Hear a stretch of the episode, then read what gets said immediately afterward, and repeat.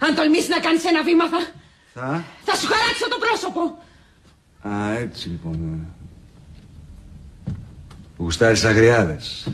Άντε λοιπόν. Κάντε. Άσε με!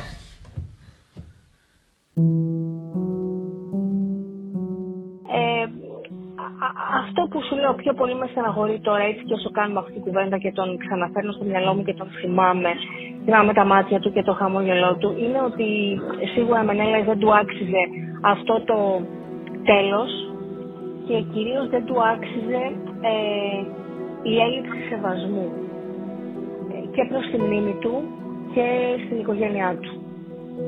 Δηλαδή όλο αυτό που ακολούθησε τη δολοφονία του, μιλάμε, είναι μια σφαγή. Είναι ένα πάρα πολύ άγριο έγκλημα. Δεν πρέπει να πω περισσότερα πράγματα. Απλά αντιλαμβάνομαι ότι είναι 27 μαχαιριές και τελικό χτύπημα σφαγής. Τελικό χτύπημα σφαγής στο λαιμό. Από άκρη σε άκρη. Και εκεί βρέθηκε το γυμνός κάτω στο έδαφος, σε ύπτια θέση και με κάμψη των γονάτων.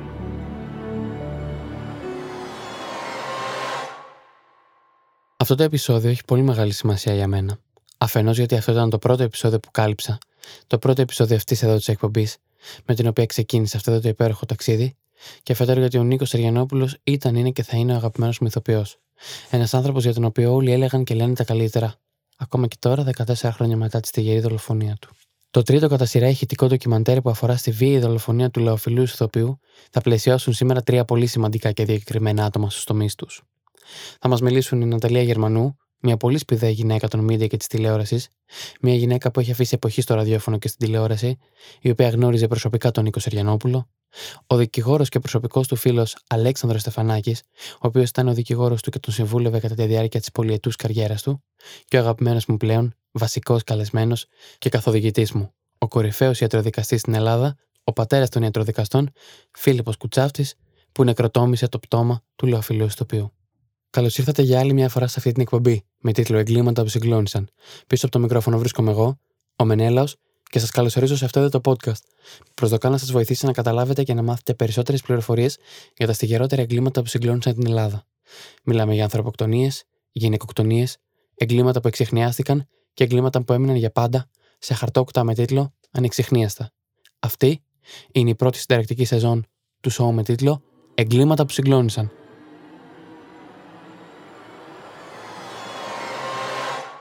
Δεν θα μπορούσα να μην αρχίσω αυτό το επεισόδιο μετά όσα μου είπε η Ναταλία Γερμανού στα πρώτα δευτερόλεπτα της συζήτησής μας που αφορούν στον Νίκο Σεργιανόπουλο. Ο Νίκος ήταν η προσωποποίηση της ευγένειας. Ήταν από τους πιο γλυκούς και ευγενείς, ήσυχα ευγενείς ανθρώπους που έχω γνωρίσει. Δηλαδή, αν μπορώ να τον περιγράψω, θα σου έλεγα αυτό ακριβώς. Ένας ήσυχα ευγενικός, ντροπαλός, συναισθαλμένος άνθρωπος. Τον έβλεπα σε πιο παλιές τηλεοπτικές σειρές. Τον αγάπησα περισσότερο στους Δύο Ξένους, βέβαια. Και με αφορμή αυτή τη σειρά τον κάλεσα σε μια εκπομπή που είχα τότε στο Μέγκα και λεγόταν «Δεν το πιστεύω». Είσαι λοιπόν πολύ γλυκός, πολύ ευγενικός, μαζί με έναν συνεργάτη του.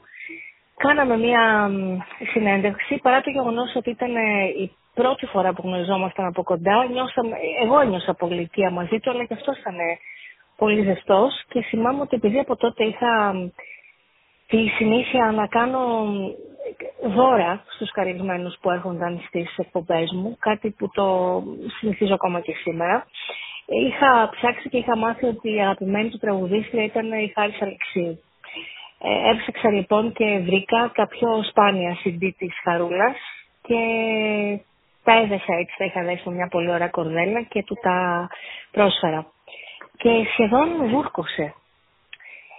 Μου κάνει πάρα πολύ εντύπωση αυτό, γιατί δεν ήταν ένα δώρο πια τόσο τρομερό. Στην ουσία πολλά από αυτά τα CD μπορεί να τα είχε. Αλλά νομίζω ότι συγκινήθηκε με την κίνηση. Συγκινήθηκε από ένας άνθρωπος που δεν ήξερε, μπήκε στον κόπο. Και έκτοτε, ξέρεις, τον είχα στο μυαλό μου, δηλαδή τελείωσε η συνέντευξη, τελείωσε το γύρισμα, έφυγε ο Νίκος και έλεγα μετά το βράδυ που είχα βγει με κάτι φίλους, παιδιά, γνώρισα έναν καταπληκτικό άνθρωπο σήμερα. Το crime.gr ποιητικά βάζει τις λέξεις και ανατριχιάζει για άλλη μια φορά όταν γράφει για τον Νίκο Σεργιανόπουλο. Είναι Τετάρτη 8 παρά 20 το πρωί και το ημερολόγιο δείχνει 4 Ιουνίου του 2008. Έχει ξημερώσει μια όμορφη ηλιόλουστη καλοκαιριάτικη μέρα και οι πρωινοί τηλεθεατές των ημερωτικών εκπομπών που ανοίγουν τους δέκτες τους βλέπουν να προβάλλονται σκηνές από την κομική σειρά Δύο Ξένοι. Καλή, θα με ξεμασχαλιάσετε! Ακού να σου πω. Αν έχεις βάλει στόχο το συνεχή διασυγμό μου, καλά θα κάνεις να το κόψεις αυτό το παιχνιδάκι, γιατί. Ήμουνα καλή. Στη σχολή και όπου αλλού, ξέρεις εσύ, μπορείς να κάνεις ό,τι θες.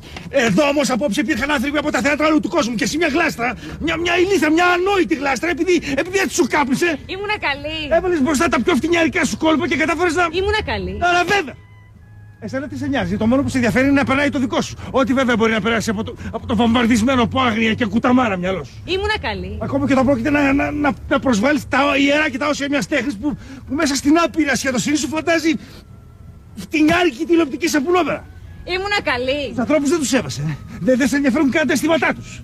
Λοιπόν, για τελευταία φορά, μην ξανατολμήσεις να μολύνεις με τα μυαρά από τις θεαματικότητες χεριές σου αυτό, που για μένα και για μερικούς ακόμα με ευαισθησίες, αξίες και αρχές, είναι ό,τι μας απόμεινε για να αντιμετωπίσουμε τη λάλα πατρονομίου σου. Ήμουνα καλή.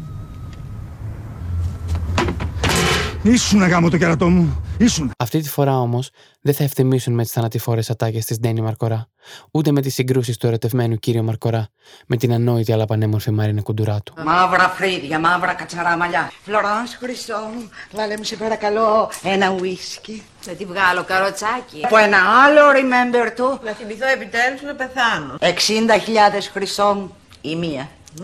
Τα έχουνε τα λεφτά τους. Να δεις λοιπόν που αυτές θα λιώσουν αργότερα από σένα. Είχες τόση μόνο τσίπα, μωρή. Θα είχες πεθάνει εδώ και χρόνια. Όμως τόση και τόση συνομιλική σου. Ο γνωστός ηθοποιός Νίκος Σεργιανόπουλος, το απόλυτο αρσενικό και ζεν πρεμιέ της ελληνικής τηλεόρασης, έχει βρεθεί κατακριουργημένος μέσα στο διαμέρισμά του στην Οδομετεώρων 14-16 στο Παγκράτη. Η είδηση μεταδίδεται αστραπιαία και αναστατώνει τον καλλιτεχνικό χώρο. Και όχι μόνο.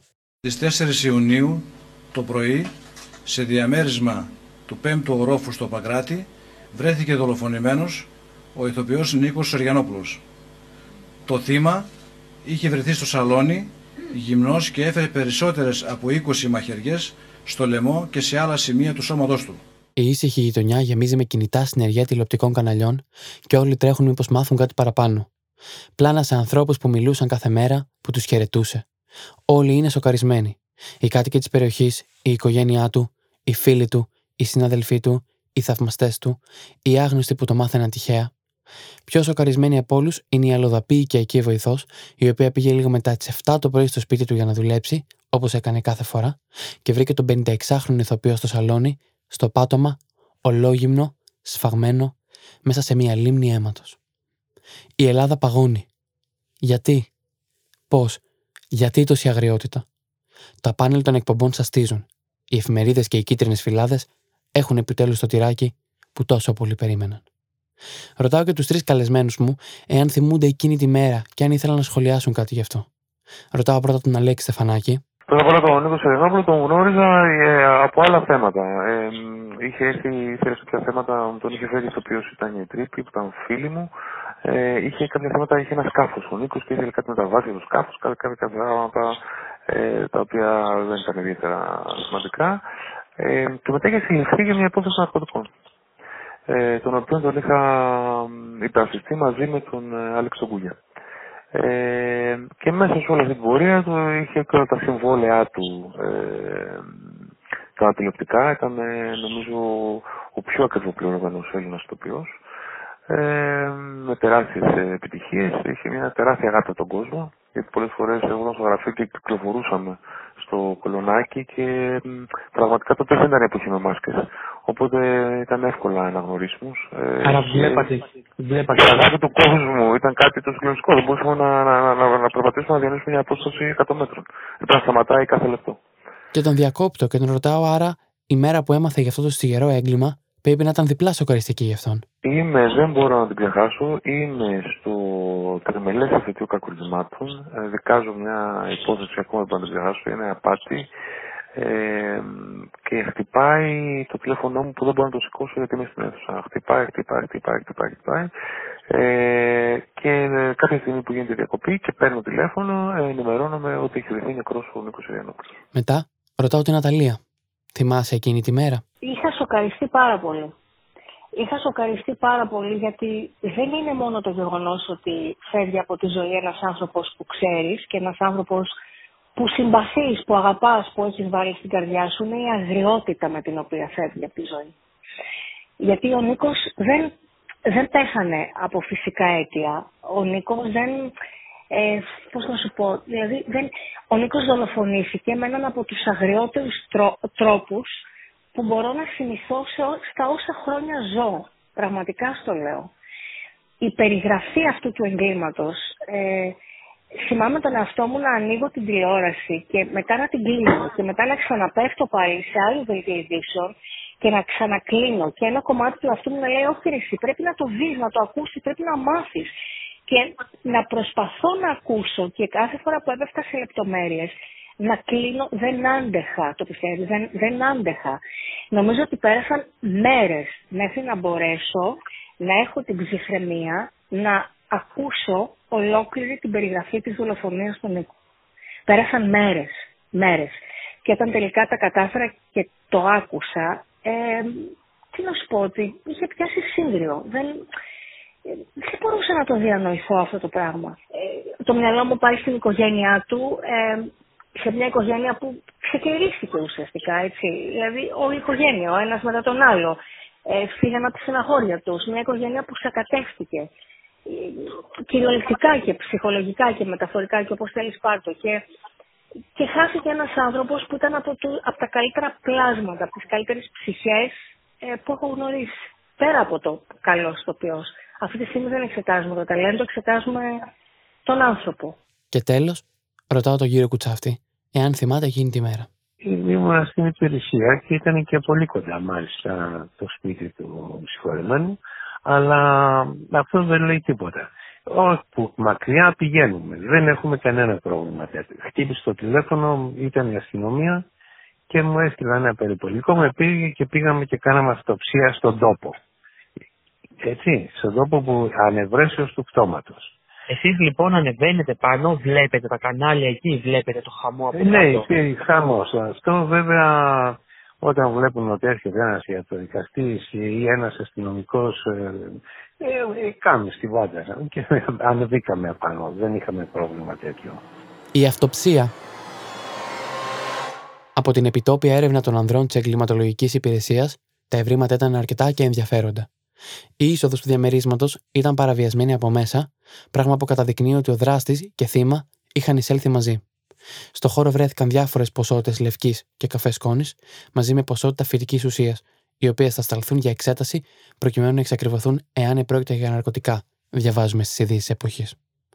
Το θύμα έφερε τραύματα από μαχαίρι στο λαιμό, τη θωρακική χώρα, την κοιλιά, την ομοπλάτη, ενώ ο προϊστάμενος της ιατροδικαστικής υπηρεσίας Φίλιππος Κουτσαύτης διαπίστωσε ότι έφερε επιπλέον αμυντικά τραύματα στα χέρια, πράγμα που σημαίνει ότι το θύμα είχε παλέψει με τον δράστη, χωρίς όμως να καταφέρει να του ξεφύγει.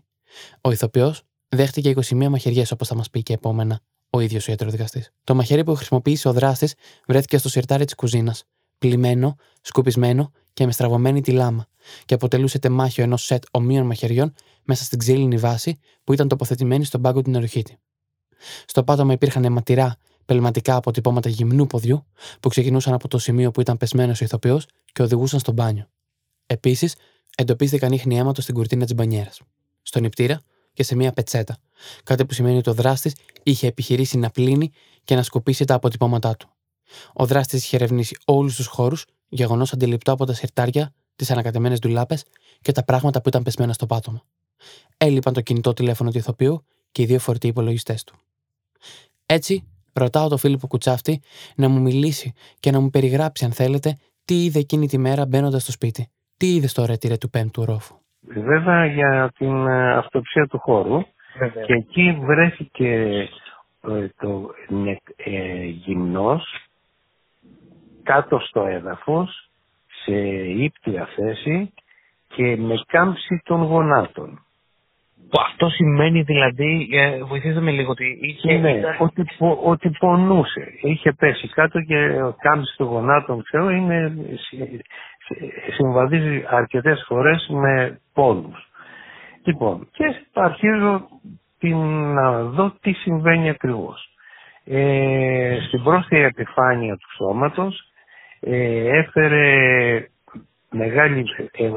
μεγάλη ποσότητα ξηρού αίματος και πιο μικρή ποσότητα βέβαια από αιματοπλήγματα. Υπήρχαν τραύματα από μαχαίρι, χωρίς συζήτηση ήταν μαχαίρι, στο λαιμό, στην θωρακική χώρα, στην κοιλιά και στην ομοπλάτη. Άρα εσείς βλέπετε ένα σώμα που έχει μαχαιρωθεί απείρως. Ναι, σχεδόν από πάνω μέχρι κάτω. Και τώρα επίσης διαπίστωσα ότι υπήρχαν τραύματα αμήνης στις παλάμες. Πράγμα που σημαίνει ότι το θύμα είχε παλέψει ή τουλάχιστον είχε κάνει προσπάθειες μήπως και πιάσει το μαχαίρι. Άρα είναι αυτό που λέμε σήκωσε το χέρι να αποπλύσει το δράστη. Ναι. Γιατί και μάλιστα είχε δεχθεί πάρα πολλές μαχαιριές. Και αν θυμάμαι καλά πρέπει να ήταν 21 μαχαιριές. Και μετά το μαχαίρι βρέθηκε στο σιρτάρι της κουζίνας, πλημμένο, σκουπισμένο, με στραβωμένη αρκετά τη λάμα του. Αυτό τι σημαίνει δηλαδή μια στραβωμένη λάμα? Τι σημαίνει για το έγκλημα? Ήταν με πάρα πολύ δύναμη, έμπαινε μέσα στο σώμα και το κυριότερο απ' όλα, συνήθως αυτά έτσι παθαίνουν μια στρέβλωση όταν χτυπήσουν πάνω σε οστά. Τον ρωτάω αν θυμάται τι άλλο είδε στο χώρο. Στο πάτωμα υπήρχαν αποτυπώματα με αίμα γυμνού ποδιού που οδηγούσε προς το μπάνιο. Αυτός είναι. Φυσικά ήταν ο δράστης, δεν ήταν το θύμα, ήταν καπωμένο κάτω, τελειώσαμε. Λοιπόν, αυτά ήταν τα βασικά και το κυριότερο απ' όλα ήταν ότι ο κόσμος έτσι ταράχτηκε, ο αρκετός κόσμος, απλός λαός, αλλά δυστυχώς έγινε μια τεράστια επίθεση σε αυτόν τον άνθρωπο που ήταν πολύ αγαπητός σε όλους, ένας θαυμάσιος ηθοποιός, ένας άνθρωπος που δεν είχε δημιουργήσει ποτέ κανένα πρόβλημα σε κανέναν και το σύνολο των συναδέλφων του λέγανε τα καλύτερα λόγια. Επίσης, ρωτάω τον Αλέξη Στεφανάκη αν επισκέφθηκε το σπίτι στο πλαίσιο της αυτοψίας ή αν είδε φωτογραφίες ως δικηγόρος. Με φωτογραφίες, δεν δικαιούμαι ως δικηγόρος να πω στο σκηνικό κλίματος, με φωτογραφίες. Μιλάμε, είναι μια σφαγή. Είναι ένα πάρα πολύ άγριο έγκλημα. Δεν πρέπει να πω περισσότερα πράγματα. Απλά αντιλαμβάνεστε, είναι 27 μαχαιριές και τελικό χτύπημα σφαγής. Τελικό χτύπημα σφαγής στο λαιμό. Από άκρη σε άκρη. Δηλαδή, έχουμε σκηνικό άγριο έγκλημα. Δεν ξέρω πώς μπορώ να το περιγράψω διαφορετικά. Υπάρχει, δηλαδή, είναι μια εικόνα σοκαριστική. Που δύσκολα ξεχνιέται. Άμα τη δεις, ποτέ δεν την ξεχάσεις. Οι άντρες ασφάλειας, εκτός της οικίας του Σεργιανόπουλου, προχώρησαν σε έλεγχο του αυτοκινήτου του, του σκάφους με όνομα Πέτρος Έλενα, όπου επίσης βρέθηκαν υπολείμματα ουσιών.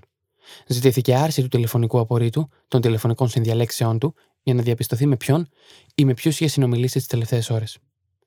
Εδώ, ρωτάω τον Αλέξη Στεφανάκη εάν πήγε κάπου το μυαλό του, εάν δηλαδή μπορούσε να διανοηθεί το ποιος και γιατί θα ήθελε να βλάψει τον Νίκο. Δεν πήγε πουθενά το μυαλό μου, ήταν κάτι αδιανόητο, δεν μπορούσα εύκολα να το κατανοήσω, γιατί είχαν τρέξει και αμέσως τα νέα ότι εδώ είχαμε μια στιγμινή δολοφονία. Συνεπώς ήταν τέτοιος ο τρόπος του εγκλήματος, το οποίο ήταν αδύνατο να το προσεγγίσεις με τα στοιχεία της ζωής του Νίκου. Δηλαδή ενός ανθρώπου τόσο αγαπητού και τόσο... είχε μια πολύ συγκεκριμένη ζωή. Φιλιρινική και φιλήσυχη θα το πω. Η ιατροδικαστική έκθεση. Στην έκθεση που συνέταξε μετά τη διενέργεια της νεκροψίας νεκροτομής ο ιατροδικαστής Φίλιππος Κουτσαύτης, ανέφερε μεταξύ άλλων: Το πτώμα βρέθηκε γυμνό επί του δαπέδου, σε ύπτια θέση και κάμψη των γονάτων, ακριβώς όπως τον ακούσαμε να λέει πιο πάνω.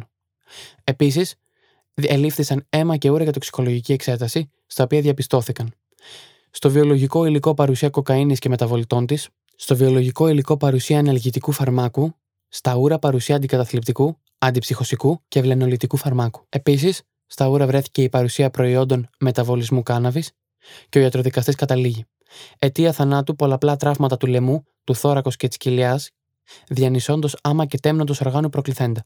Ακριβώς όπως μας είπε πάνω, ενός μαχαιριού δηλαδή. Και βεβαίως ζητάω από τον ιατροδικαστή να μου σχολιάσει τα ψευδή δημοσιεύματα τα οποία είχαν ακουστεί τότε για το νεκρό σώμα του Νίκου Σεργιανόπουλου. Πάμε να τον ακούσουμε. Όλα αυτά ήταν. Πρώτα τα γενικά όργανα ήταν απείραχτα εντελώς και δεν είχε κανένα στοιχείο επάνω του που να αφορούσε την δεύτερη θρησκεία. Δεν ήταν τέτοιο πράγμα. Δεν είχε ο άνθρωπος τίποτα. Οι έρευνες. Οι άντρες ασφάλειας κάνουν αναδρομή στο παρελθόν του ηθοποιού για να βρουν στοιχεία που τους οδήγησαν στο σωστό μονοπάτι και να ξεχνιάσουν την άγρια δολοφονία. Ο Νίκος Σεργιανόπουλος συνελήφθη στις 2 Δεκεμβρίου του 2007, όταν έπεσε σε μπλόκο της αστυνομίας στην περιοχή του Κολονού για κατοχή ναρκωτικών ουσιών, καθώς στο αμάξι του εντοπίστηκαν 35 γραμμάρια κοκαίνης. Ρωτάω λοιπόν τον δικηγόρο του Νίκου Σεργιανόπουλου, Αλέξη Στεφανάκη, για το Δεκέμβριο του 2007 και το περιστατικό με την κοκαίνη. Υπήρχε διαφωνία μεταξύ της, υπήρχε μια καταπληκτική ανακρίτρια τότε. Είχε διαφωνήσει η ανακρίτρια στην προφυλάκησή του. Ο εισαγγελέας είχε προτείνει προφυλάκησή του και είχε λυθεί του με βούλευμα του Συμβουλίου Πλημμονιδικών, το οποίο είχε κρίνει υπέρ της ανακρίτριας. Τον ρωτάω μετά το Δεκέμβριο του 2007 εάν είχε ξανασυνεργαστεί με τον Νίκο. Δεν υπήρχε θέμα κάποιο ποινικό ζήτημα. Ήμουνα μια εβδομάδα πριν στο σπίτι του, στον καναπέ στον οποίο δολοφονήθηκε. Διότι είχε ένα πρόβλημα με το σύγκαρο στο οποίο έπαιζε. Και μετά γυρνάω στην Ναταλία και τη ρωτάω τι της έρχεται στο μυαλό όταν βλέπει το πρωτοσέλιδο εφημεριδών για τον Νίκο Σεργιανόπουλο, που ενδέχεται να προφυλακιστεί ως χρήστης κοκαίνης, που κουβαλάει 35 γραμμάρια λευκής σκόνης. Μου έρχεται στο μυαλό, δηλαδή, το πρώτο πράγμα που σκέφτηκα είναι πόσο εύκολα αυτή η ζούγκλα των media μπορεί να διασύρει ανθρώπους για να πουλήσεις κάποια φύλλα ή για να κάνεις λίγα νούμερα παραπάνω τηλεθέασης. Και πρόσεξα, αυτό τώρα στο λέω εγώ που είμαι στην τηλεόραση και έχω έρθει πολλές φορές αντιμέτωπη με τη συνείδησή μου, με το θέμα που πουλάει. Αλλά... Ναι, ακριβώς, με το θέμα που πουλάει να βάλω στη ζυγαριά μαζί με την ομάδα μου και να πούμε όχι, εδώ μπαίνει όριο, εδώ μπαίνει φραγμός, δεν θα το κάνουμε αυτό, ας το κάνουν οι άλλοι, ας το κάνουν οι απέναντι, ας το κάνουν κάποιο πριν από εμάς ή μετά από εμάς ή κάποιο άλλο κανάλι ή ας μην το κάνει κανείς. Ιδανικά ας ξημερώσει μια μέρα που δεν θα το κάνει κανείς, γιατί εγώ ζω και ελπίζω πως θα φτάσει αυτή η μέρα που δεν θα το κάνει κανείς πια. Θύμωσα πολύ με εκείνο το πρώτο σέλιδο και θύμωσα προκαταβολικά, γιατί φαντάστηκα ότι αυτό είναι κάτι που θα κάνει τον Νίκο που εγώ ήξερα να κλειστεί ακόμα πιο πολύ στον εαυτό του, να χωθεί ακόμα πιο πολύ, ξέρεις, στα σκοτάδια που λέμε και στους δαίμονές του. Δεν το κάνεις αυτό σε έναν άνθρωπο που είναι ήδη φοβισμένος, δεν τον κλωτσάς ακόμα πιο πολύ να πάει πιο κάτω. Δήλωσε εξαρτημένος χρήστης και αφέθηκε ελεύθερος. Όμως από αυτά τα 35 γραμμάρια ξεκίνησαν οι τόνοι της λάσπης και κοινωνικής κατακραυγής, απόρρια της οποίας ήταν η απομόνωση του ηθοποιού που τον οδήγησε σε μια βαριά κατάθλιψη, με αποτέλεσμα να μην μπορεί να σταματήσει το αλκοόλ και τις ουσίες. Μαζί με την αποκάλυψη της σύλληψης για τα ναρκωτικά, παράλληλα αποκαλύφθηκε ότι ο ηθοποιός είχε προτίμηση στον αγοραίο έρωτα, τον οποίο αναζητούσε στις κακόφημες πιάτσες της Αθήνας και στους αλλοδαπούς άντρες της Ομόνοιας, της Κουμουνδούρου και της πλατείας Βικτορίας. Ρωτάω τον κύριο Στεφανάκη εάν τις τελευταίες ημέρες που έβλεπε τον Νίκο είχε καταλάβει τίποτα περίεργο στην συμπεριφορά του. Κύριε Γεωργίου, να σου πω ορισμένα πράγματα τα οποία είναι συγκλονιστικά λίγο για τον τρόπο που σκέφτεται κάθε φορά ο Έλληνας. Υπάρχουν φορές που είμαι σε τραπέζια τα οποία δεν γνωρίζουν ότι ήμουνα, ότι υποστηρίζουν την κατηγορία της οικογένειας κατά του δολοφόνου του Νίκου. Και ακούω ότι ηθήθηκαν να γνωρίζουν τη δικογραφία με τρομερά πράγματα. Ότι βρεθήκαν δίθεν τα κινητικά όργανα του Νίκου Σεργιανόπουλου στο στόμα του, ότι τον σκοτώσαν έμποροι ναρκωτικών κτλ. Όλα αυτά είναι. Δηλαδή, τρομερές ανοησίες. Είναι τρομερές ανοησίες και το. Έχουμε ένα στιγνό έγκλημα, δεν έχει καμία σχέση με την προηγούμενη σύλληψή του για τα ναρκωτικά. Ξέρετε, κανείς δεν σκοτώνει. Ο Νίκος είχε ένα πρόβλημα με τα ναρκωτικά, αυτό είναι μια πραγματικότητα. Αλλά κανείς δεν σκοτώνει τον καλότερο του πελάτη. Δεύτερον, ο Νίκος ήταν απόλυτα συνεργάσιμος τότε απέναντι στις αρχές. Δεν υπήρχε κανένα πρόβλημα και δεν υπήρχε καμία περίπτωση η ματιά μου να πάει προς τα εκεί, ακόμα και πριν συλληφθεί ο δράστης. Και ρωτάω και την Ναταλία αμέσως, όταν μιλούσε και όταν έβλεπε τον Νίκο Σεργιανόπουλο, τόσο στη συνέντευξη όσο και αργότερα στο guest που έκανε στο Στάβλου Τσεριέτα Ζαΐμη, αν μπορούσε να αντιληφθεί ότι ο Νίκος πάλευε με τους δικούς του δαίμονες. Το μόνο που έβλεπα ήταν ότι ήταν ένας άνθρωπος βαθιά μελαγχολικός. Δηλαδή η σύλληψη στα μάτια του ήταν ορατή, ήταν εμφανής, έτσι. Δηλαδή έβλεπες έναν άνθρωπο που όταν τελείωνε μια αστεία σκηνή, αν μιλάμε για το guest, γιατί και στους τάβλους ας πούμε είχα την ευκαιρία να περάσω μαζί του 13-14 ώρες όσο κράτησε εκείνο το γύρισμα. Όταν τελείωνε η αστεία σκηνή ας πούμε, όταν πηγαίναμε σε ένα break και τα λοιπά, αμέσως επανερχότανε η σκοτεινιά. Είχε ένα λυπημένο βλέμμα ο Νικόλας, Είχε μια μελαγχολία, την κουβάλαγε. Αλλά επειδή έχω γνωρίσει και άλλους ανθρώπους που είναι έτσι στη ζωή τους λίγο μελαγχολικοί, λίγο θλιμμένοι, αυτό δεν σημαίνει ότι ξέρεις, μπορεί να κρύβουν από πίσω τους απαραίτητα μια αυτοκαταστροφική διάθεση. Ναι, μια τόσο αυτοκαταστροφική διάθεση. Γνώριζα από κοινούς μας φίλους ότι αντιμετώπιζε πρόβλημα με το ποτό και προσπαθούσε πολλές φορές να το ελέγξει.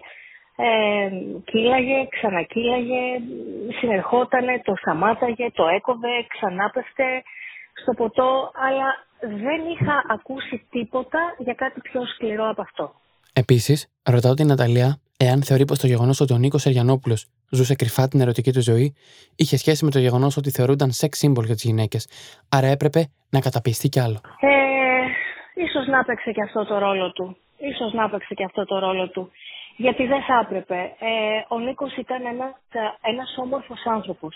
Ήταν βέβαια και ένας πάρα πολύ ωραίος άντρας. Ήταν ένα αντικείμενο πόθου για γυναίκες και άντρες. Αυτό είναι αλήθεια. Δεν θα έπρεπε να είναι καταδικασμένος να ζει τον έρωτά του για τους άντρες κρυφά. Θα έπρεπε να μπορεί να ζει ελεύθερα. Να μην είναι αναγκασμένος δηλαδή η ερωτική του ζωή να περιορίζεται μόνο σε νυχτερινές, ψωνισμένες αρπαχτές, αν μπορώ να μιλήσω ελεύθερα. Κατάλαβες. 100% μπορεί, γιατί αυτό γινόταν. Αυτό γινόταν και ίσως τελικά, ξέρεις, αυτό πλήρωσε. Ο Νίκος θα έπρεπε να έχει το δικαίωμα να ζει τις δεσμούς του και τις σχέσεις του ελεύθερα, όπως κάνουμε όλοι οι άνθρωποι. Άντρες, γυναίκες, τρανς, οι πάντες. Έτσι θα πρέπει να γίνεται σε μια υγιή κοινωνία. Γιατί όσο πιο ελεύθεροι είμαστε να ζούμε τους δεσμούς μας και τις σχέσεις μας στο φως της μέρας, τόσο λιγότερα φωνικά θα έχουμε. Αυτό πιστεύω για την επόμενη μέρα. Οι μάρτυρες που κλήθηκαν για να περιγράψουν το χαρακτήρα του μίλησαν για έναν άνθρωπο ήσυχο, πράο και τρυφερό. Όμως παράλληλα κάποιοι άλλοι μίλησαν για τον επικίνδυνο τρόπο που βίωνε τη σεξουαλικότητά του, το πάθος του για τα ναρκωτικά και το αλκοόλ. Ορισμένοι από αυτούς είπαν ότι τους τελευταίους μήνες πριν το θάνατό του ήταν παρανοϊκός από την κοκαίνη και πίστευε ότι τον παρακολουθούσαν, ενώ η συμπεριφορά του απέναντι στους αγοραίους εραστές ήταν υποτιμητική. Ο Αλέξης Στεφανάκης εδώ μου κάνει ένα πολύ ωραίο σχόλιο και μου λέει ότι ο Νίκος Σεργιανόπουλος ήταν πράγματι αυτοκαταστροφικός. Ο Νίκος τον είχα παραλύσει τότε και στην αγόρευσή μου με τον Τασί. Έχουμε ένα κομμάτι δηλαδή αυτοκαταστροφικό. Ναι. Ένα κομμάτι δηλαδή μία αποδοχή σε αυτού. Όπου επιλέγουμε να αυτομαστιγωθούμε γιατί δεν αποδεχόμαστε ένα κομμάτι αυτού που είμαστε. Είναι πολλές οι αναγνώσεις και η ψυχολογική διερεύνηση ενός ανθρώπου που τα έχει όλα και ο ίδιος επιλέγει να αυτοκαταστρέφεται. Ο Νίκος δυστυχώς μαζί με όλο το φωτεινό, με όλο το λαμπερό κομμάτι το οποίο είχε και ένα αυτοκαταστροφικό. Έχοντας όλα αυτά τα δεδομένα στη διάθεσή τους, οι αστυνομικοί της δίωξης ανθρωποκτονιών άρχισαν εκτεταμένες έρευνες και αναζητήσεις για τη διελεύκανση της θηγερής δολοφονίας. Δεκάδες άτομα κλήθηκαν στην ασφάλεια και εξετάστηκαν. Τα περισσότερα από αυτά αλλοδαπή. Οι καταθέσεις φωτιά. Η οικιακή βοηθός. Η Μαρία Λουίζα, που τα τελευταία 4 χρόνια φρόντιζε το διαμέρισμα του ηθοποιού στην Οδό Μετεώρων, κατέθεσε ότι η σχέση που είχε αναπτυχθεί ανάμεσα σε εκείνη και τον 56χρονο τότε δημοφιλή ηθοποιό ήταν μια σχέση αμοιβαίας εκτίμησης και αγάπης, χωρίς ίχνος υποκρισίας. Μπορεί να ήταν ένας άνθρωπος με απίστευτα ερωτικά πάθη, αλλά ήταν τρυφερός, προσθέτει. Αξιοπρεπής και πάνω απ' όλα δίκαιος. Εκτός από τις ιδιαιτερότητες του ηθοποιού, τις οποίες υποχρεώθηκε να αναφέρει, περιέγραψε τις καθημερινές στιγμές που είχε ζήσει δίπλα στον ηθοποιό. Τον είχα σαν πατέρα μου, είπε στην προανακριτική της κατάθεσης στην ασφάλεια 27χρονη διαζευμένη γυναίκα και μητέρα ενός ανήλικου κοριτσιού. Ο κύριος Νίκος μου είχε αδυναμία και με αγαπούσε πολύ. Με πρόσεχε σαν παιδί του. Με είχε βοηθήσει με δικηγόρους όταν εγώ ήμουν στη διαδικασία του διαζυγίου μου. Όταν πήγαινα στο σπίτι του για να καθαρίσω, κάποιες φορές συζητάγαμε διάφορα θέματα. Ο ίδιος μου είχε πει μάλιστα κάποια στιγμή για τις σεξουαλικές του προτιμήσεις και συγκεκριμένα μου είπε: «Ξέρεις, Μαρία, εγώ είμαι γκέι». Του είχα πει ότι δεν είχα πρόβλημα με τις προτιμήσεις του.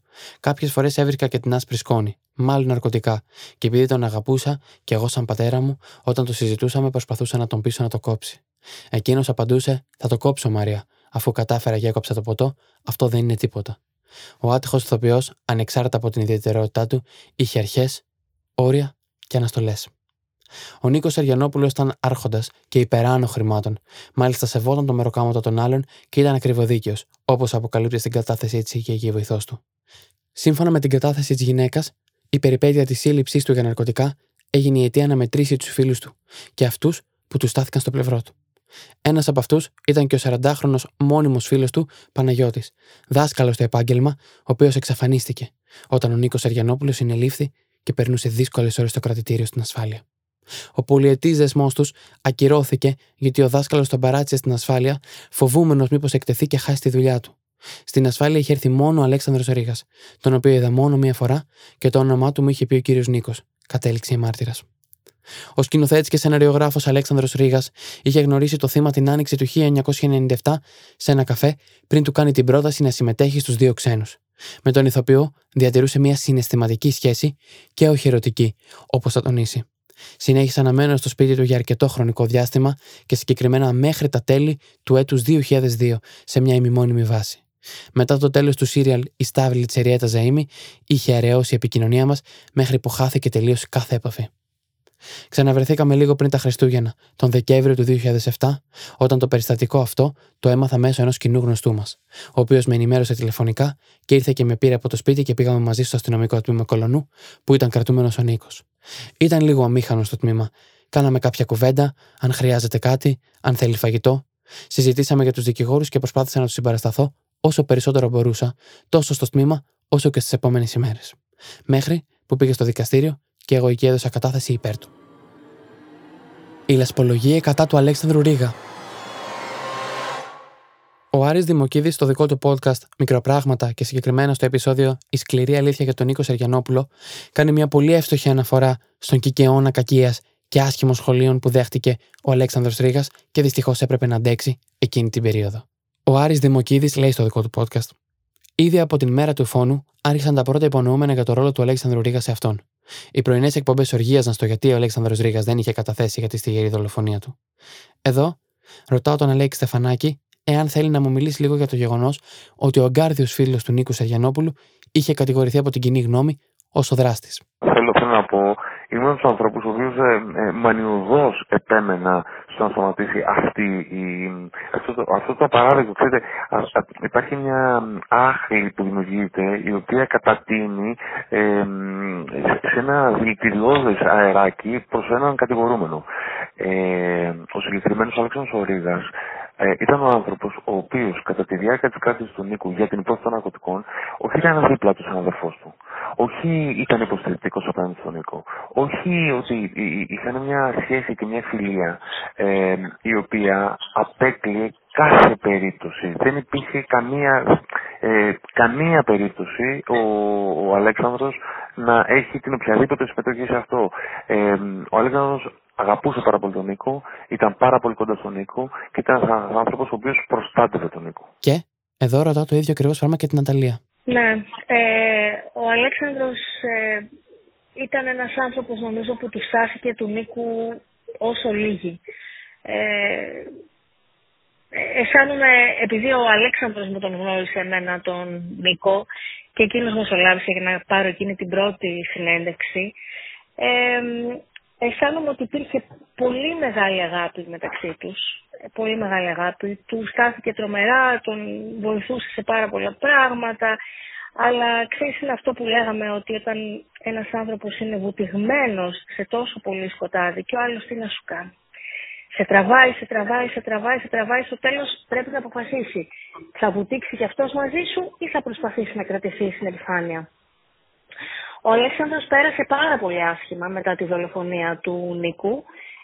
Όντως, στην αρχή θυμάμαι τους πρώτους ψήφιους να λένε πω, να δεις αυτός το έκανε, να δεις αυτός το έκανε. Μετά λέσμα, δηλαδή λίγο να κάτσεις να σκεφτείς ψύχραμα, ήταν ο πιο κολλητός του φίλος, ήταν δηλαδή ο πιο δικός του άνθρωπος. Ήταν αδερφικός του άνθρωπος, δεν είχε και από το... Ναι, ακριβώς.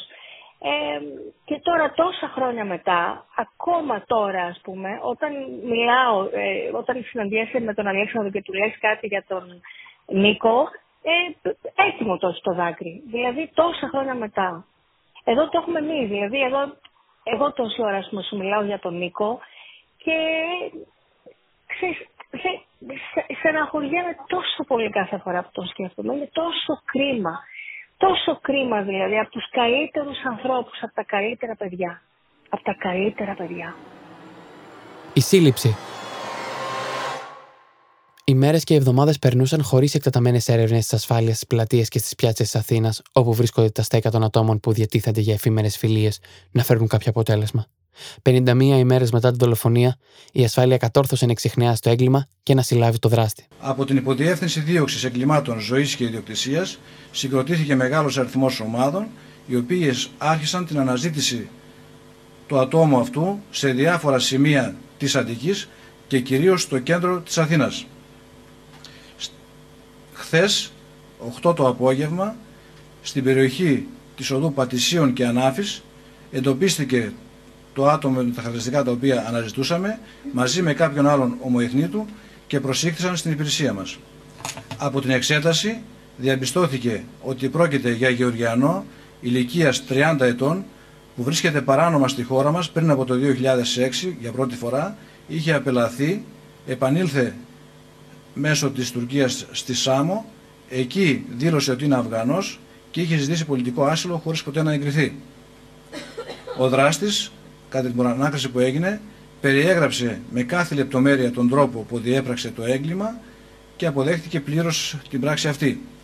Ο 30χρονος Γεωργιανός, Δαβίδ Μουρτικνέλη, θα συλληφθεί από άνδρες του τμήματος δίωξης εγκλημάτων κατά ζωής της ασφάλειας στην πιάτσα της πλατείας Βικτωρίας, όπου επέστρεψε για να βρει νέους πελάτες. Το μοιραίο λάθος του είχε γίνει ανοίγοντας ταυτόχρονα τον δρόμο για τις αστυνομικές και δικαστικές αρχές, οι οποίες επιφορτίστηκαν να λύσουν το μυστήριο της δολοφονίας που συντάραξε το Πανελλήνιο. Μαζί με το φερόμενο ως δολοφόνο προσήχθησαν 2 ακόμα άτομα κούρδικης καταγωγής, τα οποία φέρεται ότι του προσέφεραν όλο αυτό το διάστημα καταφύγιο. Ο 30χρονος, παρά τις πιέσεις των αστυνομικών και τα επιβαρυντικά στοιχεία που του παρουσίασαν εις βάρος του, αρνιόταν πεισματικά να ομολογεί στο φρικτό έγκλημα που συνέβη τα μεσάνυχτα της 4ης Ιουνίου. Όμως, ήδη είχε ταυτοποιηθεί από αποτυπώματα που βρέθηκαν σε σκεύος στο σπίτι του Νίκου Σεργιανόπουλου, αποτυπώματα του δίκτυου του δεξιού χεριού που βρέθηκε πάνω σε τοίχο του σπιτιού του, καθώς και πατημασιές αίματος που βρέθηκαν επίσης στο σπίτι του θύματος. Ύστερα από εισαγγελική εντολή, πάρθηκε γενετικό υλικό του φερούμενου ως δράστη και στάλθηκε για εξέταση προκειμένου να γίνει ταυτοποίηση DNA με το υλικό που περισυνέλεξαν από τον τόπο του εγκλήματος και συγκεκριμένα με σάλιο που βρέθηκε στα αποτσίγαρα και τα άδεια κουτάκια μπύρας. Ο Γεωργιανός Ντέιβιντ Μουρτικνέλη ήταν παλιός γνώριμος των αστυνομικών, καθώς το 2006 είχε συλληφθεί για απόπειρα κλοπής και είχε απελαθεί από τη χώρα. Μάλιστα, είχε ζητήσει την ίδια χρονιά τη χορήγηση πολιτικού ασύλου, κάτι που δεν έγινε ποτέ. Έτσι, επέστρεψε παράνομα στη χώρα, όπου άρχισε να εκδίδεται κυρίως στην πιάτσα της πλατείας Βικτωρίας για να μπορέσει να ζήσει. Εκεί τον ψάρεψε και ο ηθοποιός, ο οποίος του έδειχνε ιδιαίτερη προτίμηση, καθώς όπως προέκυψε από καταθέσεις, δεν είχαν συναντηθεί μόνο το μοιραίο βράδυ της δολοφονίας. Στην ασφάλεια που οδηγήθηκε και μπροστά στα στοιχεία που προέκυψαν, ομολόγησε ότι αυτός είχε σκοτώσει τον Νίκο Σεργιανόπουλο, επειδή ο ηθοποιός του ζήτησε στο κρεβάτι να έχει παθητικό ρόλο. Εδώ ζητάω από τον Αλέξη Στεφανάκη να μου μιλήσει λίγο για το δράστη και τη σύλληψή του.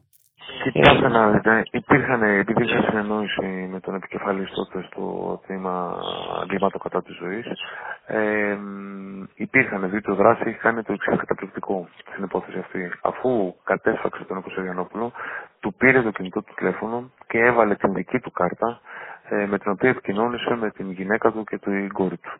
Συνεπώς, ξέραμε ότι ο δράστης θα συλληφθεί. Ότι ήταν στην Ελλάδα, είχαμε δηλαδή τα ίχνη του, ότι ήταν στην Ελλάδα και ότι θα συλληφθεί. Και φυσικά χάρηκα όταν αυτό έγινε πραγματικότητα. Η καυτή ομολογία. Σύμφωνα με τον Μουρτικνέλη, ο Σεργιανόπουλος τον είχε συναντήσει ξημερώματα της ημέρας της δολοφονίας, την ώρα που περνούσε από την πλατεία Βικτωρίας πηγαίνοντας στη δουλειά του στα ναυπηγεία. Είπε ότι παραπλανήθηκε από τον ηθοποιό, ο οποίος του υποσχέθηκε χρήματα και γυναίκες, προκειμένου να τον πείσει να τον ακολουθήσει στο διαμέρισμα. Τελικά, στο διαμέρισμα, όπως κατέθεσε, υπήρχαν μόνο κοκαίνη που χρησιμοποίησε και έπεσε σε λίθαργο. Όταν ξύπνησε ο Σεργιανόπουλος, τον απειλούσε με μαχαίρι, απαιτώντας στοματικό έρωτα. Ακολούθησε πάλι ο φόνος. Είπε ακόμη ότι συνάντησε για πρώτη φορά το θύμα σε κεντρική πλατεία της Αθήνας. Από εκεί, με το αυτοκίνητο του θύματος, μετέβησαν στο σπίτι του.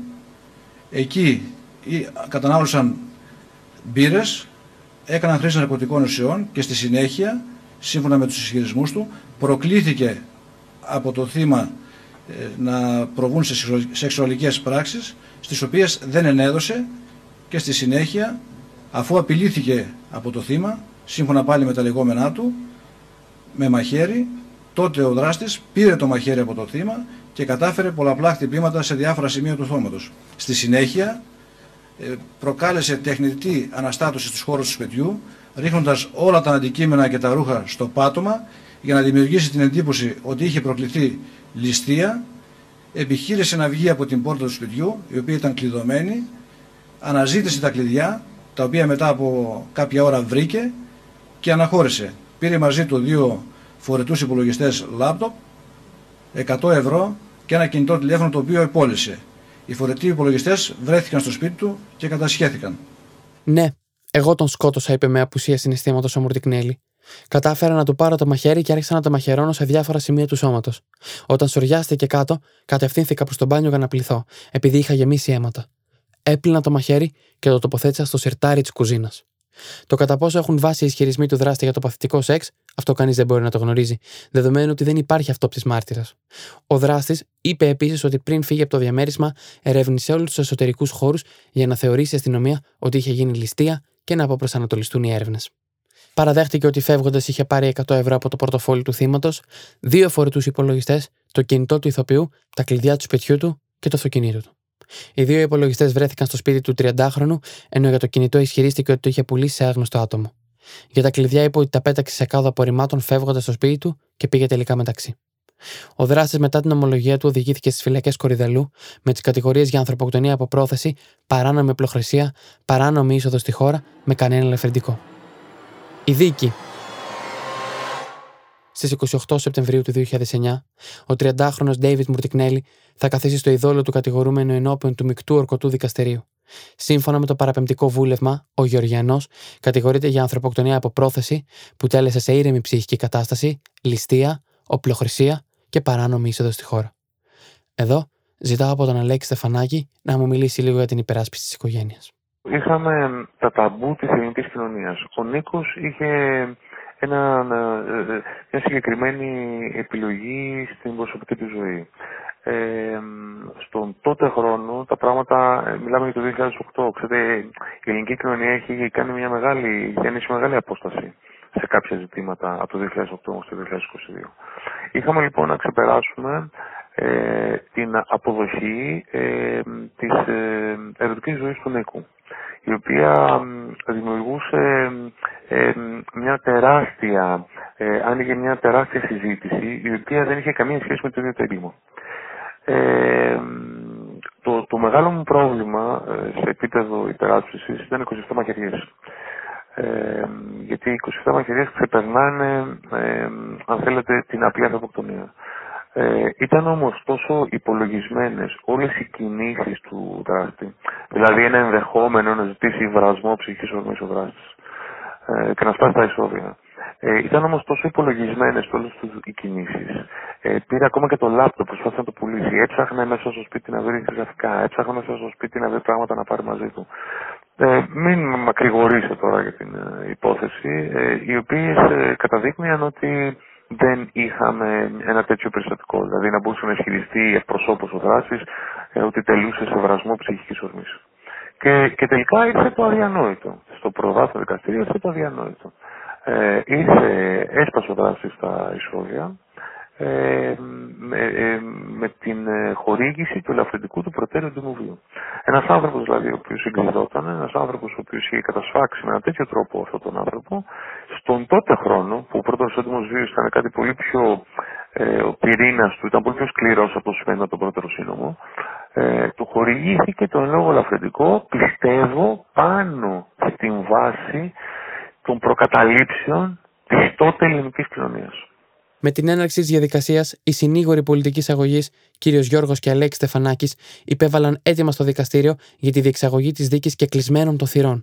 Όπως είπαν οι δύο δικηγόροι, από τη δημοσιότητα της δίκης κινδύνευε όχι μόνο η μνήμη του θύματος, αλλά και το σύνολο της οικογένειάς τους, που θα γίνει θέαμα, όπως είπαν. Το δικαστήριο δυστυχώς απέρριψε το αίτημα.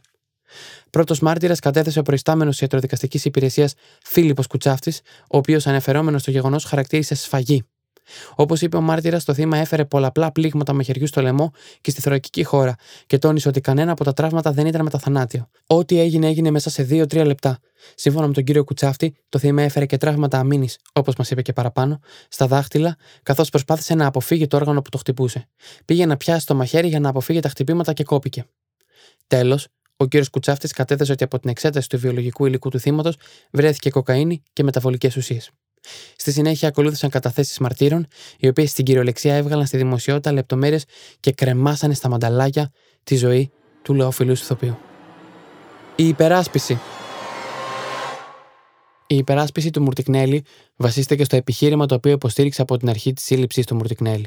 Το ότι το έγκλημα έγινε δηλαδή γιατί θύχτηκε η σεξουαλικότητά του, επιρρύπτοντας όλη την ευθύνη στον αδικοχαμένο ηθοποιό. Ο Σεργιανόπουλος, μόλις μπήκαν στο σπίτι του, είπε στο Γεωργιανό να κάνει χρήση κόκας να γδυθούν για να περιμένουν τις γυναίκες. Ο Μουρτικνέλη, σαν παρθένος οργανισμός ναρκωτικές ουσίες, τον πήρε ο ύπνος και όταν ξύπνησε είδε μπροστά του τον ηθοποιό να τον απειλεί με ένα μαχαίρι στο λαιμό, ζητώντας του να του κάνει στοματικό έρωτα. Ο Μουρτικνέλη μετά το φόνο προσπάθησε να κρύψει τα ίχνη του. Έκανε μπάνιο, έπλυνε το μαχαίρι του φόνου και την προσπάθειά του να ανοίξει την πόρτα να φύγει διαπίστωσε ότι είναι κλειδωμένη. Τον έπιασε πανικός και με κάποιον τρόπο την έσπασε. Κάτι το οποίο δεν έγινε αντιληπτό από κανέναν ένικο της πολυκατοικίας.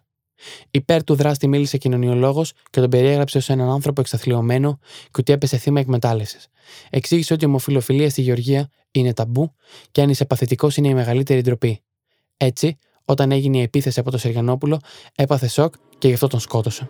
Η καταδίκη, το εφετείο και ο άριος πάγος. Το Νοέμβριο του 2009, ο Ντέιβιτ Μουρτικνέλη κρίθηκε από το μεικτό ορκωτό δικαστήριο ομόφωνα ένοχος για ανθρωποκτονία υπό πρόθεση, σε ήρεμη ψυχική κατάσταση, ληστεία, παράνομη οπλοχρησία και παράνομη είσοδο στη χώρα. Το αναγνωρίστηκε κατά πλειοψηφία το ελαφρυντικό του πρώτερου έντιμου βίου και καταδικάστηκε σε 20 χρόνια φυλάξης. Ωστόσο, λίγες μέρες αργότερα η εισαγγελέας, κυρία Χουδετσανάκη, έκανε ανέρεση της απόφασης, πιστεύοντας ότι το ελαφρυντικό του πρώτερου έντιμου βίου δεν ισχύει και ζήτησε να καταδικάσει χωρίς ελαφρυντικά σε ισόβια το δράστη. Και εδώ σκέφτομαι φωναχτά, μα θα μπορούσε ο πρώτερος έντιμος βίας να αποδοθεί ως ελαφρυντικός σε ένα τέτοιο άτομο? Ο κύριος Στεφανάκης με διακόπτει γρήγορα. Γι' αυτό και έγινε αμέσως έφεση από τον εισαγγελέα εφετών, αμέσως και πήγαμε στο δευτεροβάθμιο δικαστήριο και επιτέλους ακούσαμε τη λέξη ισόβια. Τον Απρίλιο του 2013 θα ξεκινήσει στο μεικτό ορκωτό εφετείο Αθηνών η εκδίκαση της υπόθεσης της δολοφονίας του Νίκου Σεργιανόπουλου, σε δεύτερο βαθμό μετά την έφεση που άσκησε ο εισαγγελέας στην πρώτη δίκη του 2009. Μετά από αναβολές τελικά τον Ιούνιο του 2013, με συντριπτική πλειοψηφία, το Μικτό Ορκωτό Εφετείο Αθηνών έκρινε ένοχο τον κατηγορούμενο για ανθρωποκτονία από πρόθεση, χωρίς να τον αναγνωρίσει κανένα ελαφρυντικό, καταδικάζοντάς τον σε ισόβια κάθριξη, ανατρέποντας την αρχική ποινή που του είχε επιβληθεί πρωτόδικα. Ο Μουρτικνέλη θα ασκήσει μέσω του δικηγόρο του έφεση. Εδώ, ρωτάω τον Αλέξη Στεφανάκη. Πώς περνούσαν τα χρόνια από το 2009 έως το 2013 για την οικογένεια? Η οικογένεια ήταν μια καταστροφή. Αν θυμάμαι καλά, υπήρχε ένα κομμάτι το οποίο δύσκολο ήταν δυσερμήνευτο, διότι υπήρχε απώλεια ζωής ενός μέλους της οικογένειας σε κάθε στάση της δίκης ή σε κάθε αναβολή αυτής. Δηλαδή, η αδερφή του, τον οποίο τον υπεραγαπούσε, νομίζω πέθανε πριν το πρωτοβάθμιο, αν θα ξεχάσω. Ο γαμπρός του, ο οποίος έτρεχε όλη την υπόθεση και με τον οποίο είχα πολλαπλές συναντήσεις, και ήταν ο άνθρωπος ο οποίος ήθελε να δικαιωθεί η μνήμη του Νίκου, ήθελε να αποδοθεί δικαιοσύνη, έκανε τα πάντα προκειμένου να καταδικαστεί με ισόβια κάθριξη ο κατηγορούμενος. Νομίζω στο δευτεροβάθμιο είχε πεθάνει. Είχαν μείνει τα δύο παιδιά. Και ήταν ζωντανή η μητέρα του Νίκου, η οποία πέθανε και αυτή, θα σας γελάσω, πριν ή μετά τη δευτεροβάθμια δίκη. Στις 3 Δεκεμβρίου του 2015, το ποινικό τμήμα του Άριου Πάγου θα απορρίψει την αίτηση του Μουρτικνέλη, με την οποία επιδίωκε να αναιρεθεί η απόφαση του Μικτού Ορκωτού Εφετείου, που του είχε επιβάλει την ποινή ισόβιας κάθριξης για τη δολοφονία του ηθοποιού Νίκου Σεργιανόπουλου στις 3 Ιουνίου του 2008, μέσα στο σπίτι του στο Παγκράτη. Αυτό σημαίνει ότι η απόφαση του δευτεροβάθμιου κακουριοδικείου για τον Δαβίδ Μουρτικνέλη καθίσταται οριστική και αμετάκλητη. Το ποινικό τμήμα του Άριου Πάγου έκρινε ότι η καταδικαστική απόφαση για τον Γεωργιανό έχει πλήρη, ειδική και εμπεριστατωμένη αιτιολογία. Φωνιάζει για δεύτερη φορά. Στις 27 Ιουνίου του 2021, τα φώτα της δημοσιότητας θα πέσουν για ακόμα μια φορά στο δολοφόνο του Νίκου Σεργιανόπουλου. Ο 43χρονος πλέον Γεωργιανός Ντέιβιντ Μουρτικνέλη επιτέθηκε με αυτοσχέδιο μαχαίρι στον ομογενή συγκρατούμενό του στις φυλακές Αγίας Χανίων, καρφώνοντάς του την καρδιά. Στις φυλακές έσπευσαν ασθενοφόρο και διασώστες, οι οποίοι προσπάθησαν να κρατήσουν στη ζωή τον τραυματισμένο Γεωργιανό, όμως υπέστη ανακοπή και διακομίστηκε νεκρός στο νοσοκομείο Χανίων. Τραγική κατάληξη είχε η συμπλοκή που ξέσπασε μεταξύ δύο Γεωργιανών κρατουμένων στα Χανιά, καθώς ο ένας Γεωργιανός έπεσε νεκρός. Ως δράστης του εγκλήματος φέρεται ο δολοφόνος του ηθοποιού Νίκου Σεργιανόπουλου. Ο Γιώργος Γρηγοριάδης θα μας πει περισσότερα. Γιώργο. Μήνα καλησπέρα. Δράστης της δολοφονίας λοιπόν στις φυλακές Αγιά στα Χανιά είναι, σύμφωνα με όλες τις πληροφορίες, ο Γεωργιανός που δολοφόνησε τον δημοφιλή ηθοποιό Νίκο Σεργιανόπουλο το 2008. Η συμπλοκή έγινε χθες ανάμεσα στους δύο κρατούμενους με καταγωγή από τη Γεωργία, με τον δολοφόνο του Σεργιανόπουλου να τραυματίζει θανάσιμα με αιχμηρό αντικείμενο το συγκρατούμενό του. Άμεσα στο σημείο έφτασε ασθενοφόρο του ΕΚΑΒ για τη μεταφορά του κρατούμενου στο νοσοκομείο Χανίων. Οι διασώστες του ΕΚΑΒ προσπάθησαν να τον επαναφέρουν, κάνοντας το ανάνυψη. Δυστυχώς όμως για τον κρατούμενο ήταν ήδη αργά, καθώς το τραύμα που είχε δεχτεί ήταν μοιραίο. Ακόμα να πούμε ότι ο δράστης του νέου εγκλήματος θα συμπλήρωνε σε 2 χρόνια τα 15 έτη κράτησης και θα αναμενόταν η αποφυλάκησή του. Ο δράστης σε 2 χρόνια θα συμπλήρωνε τα 15 έτη κράτησης και θα αποφυλακιζόταν. Όμως μετά από την επίθεση αυτή θα παραπεμφθεί σε δίκη για ανθρωποκτονία εκ προθέσεως. Το τέλος της οικογένειας και η δολοφονία του Νίκου στα μέσα μαζικής ενημέρωσης. Ο Νίκος Σεργιανόπουλος ήταν ένας κλειστός άνθρωπος που βίωνε τη σεξουαλικότητά του με το δικό του τρόπο. Ό,τι έκανε, το έκανε μόνο για να ικανοποιήσει τον εαυτό του, χωρίς να ενοχλεί κανέναν. Τα προσωπικά του δεδομένα βγήκαν στη φόρα. Ευαίσθητες πληροφορίες για τη ζωή του έγιναν πρώτη είδηση. Στα μέσα μαζικής ενημέρωσης κυριάρχησε μια αδιανόητη διαπόμπευση του ηθοποιού, τα οποία κατακριούργησαν τον ηθοποιό για άλλη μια φορά. Έγκλημα πάθους. Οι εραστές του συνόδευαν κάθε είδηση που αφορούσε τη δολοφονία του, ενώ οι σεξουαλικές του προτιμήσεις, ο χαρακτήρας του και οι συνήθειές του αποτέλεσαν ούκο λίγες φορές πιασάρικους τίτλους για το φρικτό αυτό έγκλημα. Βεβαιότατα δεν θα μπορούσα να μην αναφερθώ στο πρωτοσέλιδο γνωστής εφημερίδας που έδειχνε ούτε λίγο ούτε πολύ την ίδια σκηνή του εγκλήματος με το άψυχο κορμί του Νίκου Σεργιανόπουλου μέσα. Ρωτάω τον Αλέξη Στεφανάκη γι' αυτό. Θέλω να σας πω ότι κινήθηκα. Υπήρχε μια εφημερίδα η οποία έκανε το αδιανόητο, κυκλοφόρησε αυτές τις φωτογραφίες. Δηλαδή, οι άνθρωποι του, οι συγγενείς του, οι φίλοι του, οι άνθρωποι που ήταν κοντά στον Νίκο αυτά τα χρόνια, βλέπανε σε πρώτη πανελλήνια κυκλοφορία όλες αυτές τις φωτογραφίες. Και στραφήκαμε κατά της πρέσεως, φυσικά κερδίσαμε την υπόθεση αυτή και σταμάτησε αυτό τα παράδεκτα δημοσιεύματα, τα οποία ήταν κάθε μέρα, ήταν αδιανόητο. Είχαν κυκλοφορήσει όλες οι φωτογραφίες, αυτές οι φωτογραφίες, από μια εικόνα σφαγής, είχαν κυκλοφορήσει, ήταν στο εξώφυλλο του Εσπρέσο και αν πάμε καλά υπήρχε και πολυσέλιδο σαλόνι μέσα, αφιέρωμα στη σφαγή. Για το τραγικό αυτό εξώφυλλο μου διηγείται η Ναταλία Γερμανού. Το θυμάμαι πολύ καλά. Εντάξει, έχει ξαναγίνει βέβαια, έχει ξαναγίνει και χρόνια πριν, αν θυμάμαι, βέβαια εσύ ήσουν αγέννητος. Βεβαίως, και θα μου πεις για τη ζωή στρατή Γερμανή. Ακριβώς. Για το διαμελισμένο κορμί. Θα σου πω για αυτή την εφημερίδα τότε, θα σου πω ότι θα γίνει και ξανά. Γιατί αυτό το συγκεκριμένο βαρέλι της ανθρωποφαγίας των ΜΜΕ παγκοσμίως και στην Ελλάδα αλλά και παγκοσμίως δεν έχει πάτο αυτό το βαρέλι. Όχι, δεν θα σταματήσει ποτέ. Όσο οι άνθρωποι είμαστε αχόρταγοι και θέλουμε να χώνουμε το μάτι μας στην κλειδαρότρυπα πιο πολύ και διψάμε και λέμε κι άλλο, δώσε μας κι άλλο και δεν χορταίνουμε και μετά αφού πάρουμε ότι λέμε πω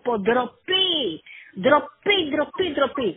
Δηλαδή, από τη μια λέμε έσχος και ντροπή και από την άλλη λέμε καμιά πιο καθαρή φωτογραφία δεν είχαν να βάλουν. Έχεις απόλυτο δίκιο, το βλέπεις από τα Google searches και το βλέπεις από τα παιδιά της Πάτρας τώρα, την προσοχή έχεις πέσει πάνω στα παιδάκια. Γινόταν η εκταφή της Γεωργίνας με το τάμπλετ και πήγαν οι κάμερες να δούνε, να πιάσουν υλικό. Είναι ακριβώς όπως το λες και είναι θλιβερό και σε ανατριχιάζει. Ένας απίστευτος κανιβαλισμός και δημοσιογραφία της κλειδαρότρυπας, του πάσαρε λεπτομέρειες με τους ερωτικούς του συντρόφους, τις πιάτσες που σύχναζε και τις ερωτικές του προτιμήσεις, συνεχίστηκε για καιρό, αμαυρώνοντας τη μνήμη του ηθοποιού. Η ίδια τακτική άλλωστε είχε ακολουθηθεί και στη δική του Εγκλήματος. Έπαιξε ρόλο άραγε σε αυτό το αέναο παιχνίδι τηλεοπτικής βρώμας το γεγονός ότι ο Νίκος Σεργιανόπουλος ήταν διάσημος, ρωτάω την Ναταλία Γερμανού και μου απαντάει. Ξεκάθαρα. Ο Νίκος ήταν από τους δημοφιλέστερους πρωταγωνιστές σε σειρές που έκαναν ρεκόρ τηλεθέασης και δυστυχώς είναι ντροπή μας, η τραγική του δολοφονία ήταν βούτυρο στο ψωμί πάρα πολλών ανθρώπων. Αν αυτό το ίδιο τραγικό φωνικό, με όλες αυτές τις ανατριχιαστικές λεπτομέρειες τις οποίες μόλις είπαμε, όσες από αυτές είναι αληθινές, εντάξει, ας πάρουμε ότι οι μαχαιριές είναι αληθινές, ας βάλουμε και όση σάλτσα θέλεις για γενετικά όργανα κομμένα, για ό,τι άλλο θέλεις. Συνέβαινε σε έναν εντελώς άγνωστο άνθρωπο που είναι ας πούμε δημόσιος υπάλληλος σε μια κομμόπολη κάπου στο τέρμα της Ελλάδας, θα γραφότανε σε μια εφημερίδα και θα λέγανε πω βρε παιδί μου, τι φρικά λέω. Σε 2 μέρες θα είχε ξεχαστεί. Εδώ, επειδή συνέβη σε αυτό το διάσημο ζεμπρεμιέ, βάζανε και γράφανε και λέγανε μήπως δεν είναι αρκετά φρικτό. Να προσθέσουμε κάτι ακόμα. Ο τραγικός θάνατος του Νίκου Σεργιανόπουλου θα μπορούσε να χαρακτηριστεί ως σπίθα που πυροδότησε μια σειρά γεγονότων που σημάδεψε όσους αγαπημένους ανθρώπους του είχε δίπλα του. Μετά τη δολοφονία του γνωστού ηθοποιού, στις 9 Οκτωβρίου του 2009, ο θάνατος θα χτυπήσει την οικογένεια Σεργιανόπουλου για δεύτερη φορά. Η αδερφή του Νίκου Σεργιανόπουλου, Ευρυδίκη Παπαθεοδόρου, θα αφήσει την τελευταία της πνοή, χτυπημένη από καρκίνο, πριν προλάβει να δει την καταδίκη του ανθρώπου που δολοφόνησε τον αδερφό της. Στις 27 Ιουλίου 2011 θα φύγει από τη ζωή ο γαμπρός του Νίκου, Χρήστος Παπαθεοδόρου, μετά από τριετή μάχη με τον καρκίνο στο νοσοκομείο Αχέπα Θεσσαλονίκης. Και τέλος. Ο τραγικός επίλογος γράφτηκε στις 9 Οκτωβρίου 2012, όταν έφυγε από τη ζωή η μητέρα του Νίκου, η Νικολέτα Σεργιανοπούλου, ακριβώς την ίδια μέρα με την κόρη της, με διαφορά 3 ετών.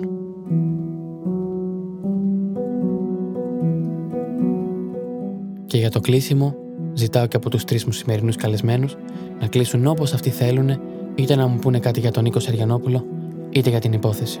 Και οι 3 επιλέγουν να μου μιλήσουν για τον Νίκο Σεργιανόπουλο. Πάμε να τους ακούσουμε. Πάντως πιστεύω ότι αυτό το άτομο ό,τι κέρδισε στη ζωή του, αγάπη, παραδοχή, ότι είναι πολύ καλός τοπιός κλπ, δυστυχώς το τσαλάκωσαν άσχετοι άνθρωποι λέγοντας βλακίες συνέχεια. Δηλαδή έγινε μια ανθρωποφαγείο, έγινε ανθρωποφαγείο αυτό το πράγμα, άνευ λόγου και αιτίας. Δεν ξέρω, τον ζήλευαν τόσο πολύ, δεν μπορώ να καταλάβω. Όχι για την ίδια την υπόθεση. Η υπόθεση ήταν πολύ δυσάρεστη. Έδωσε μια ηθική δικαίωση περισσότερο στο τέλος, γιατί πραγματικά είχα δώσει ένα μεγάλο αγώνα προκειμένου να ακούσω τη λέξη ισόβια για αυτό τον δράστη. Και στο τέλος, μετά από 5 χρόνια, καταφέραμε και φύγαμε ικανοποιημένοι από το δικαστήριο προς το πλαίσιο της ουθμής. Αλλά θέλω να μιλήσω για τον Νίκο, ότι ο Νίκος ήταν αυτό που σας είπα και πριν. Ήταν σαν άνθρωπος τρομερά δοτικός, ερχόταν στο γραφείο, ερχόταν με σοκολατάκια, με δωράκια για τα κορίτσια του γραφείου, για τους συνεργάτες του γραφείου. Ήταν ένας άνθρωπος ο οποίος είχε μια τρομερή συστολή, μια τρομερή ντροπή. Σε έπαιρνε τηλέφωνο και τρεπότανε, σου έλεγε ότι δεν θέλω να σε ενοχλήσω, πάρε με όποια στιγμή εσύ μπορείς. Δηλαδή, ένας από τους μεγαλύτερους στάρ της ελληνικής, αν θέλετε, ζούμπλης, να το πω έτσι, ένας άνθρωπος που λατρεύτηκε από το ελληνικό κοινό, ταυτόχρονα ένας άνθρωπος που ήταν γλυκός, που ήταν τρυφερός, τρομερά ντροπαλός, ερχότανε, περίμενε στον προθάλαμο του γραφείου μας, δεν ζητάγε καν να προηγηθεί, δεν είχε τίποτε το οποίο να υπήρχε έτσι του superstar, η εικόνα ο οποίος απαιτεί το τώρα κτλ. Και για τον λόγο αυτό ήταν τρομερά αγαπητός. Δεν ήταν μόνο τρομερά συμπαθής, ήταν και τρομερά αγαπητός. Από όλο μου το γραφείο, από όλους τους συνεργάτες του γραφείου, από τη γραμματική υποστήριξη του γραφείου, από τους ανθρώπους κάτω από το γραφείο μου, τρία μανάδικο. Τον χαιρετάγαν όλοι, Νίκο, σταμάταγε, τον πέρανε φωτογραφίες. Ήταν ένας άνθρωπος ο οποίος πραγματικά ο τρόπος που έφυγε από τη ζωή ήταν πάρα πολύ άδικος. Και πολύ λυπάμαι, διότι ο Νίκος, το αποτύπωμά του, το καλλιτεχνικό και το ανθρώπινο, θα ήταν σπουδαίο στην υπόλοιπη διαδρομή της ζωής του. Ακόμα και με αυτή την αυτοκαταστροφική πλευρά που είχε.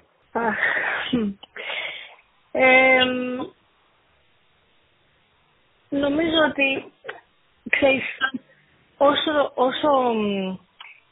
όσο σεβασμός δεν του δόθηκε όσο ζούσε, τουλάχιστον δεν του δόθηκε στον τελευταίο χρόνο της ζωής του, από τότε που έγινε γνωστός ο εθισμός του, τον κανιβαλίσανε άγρια.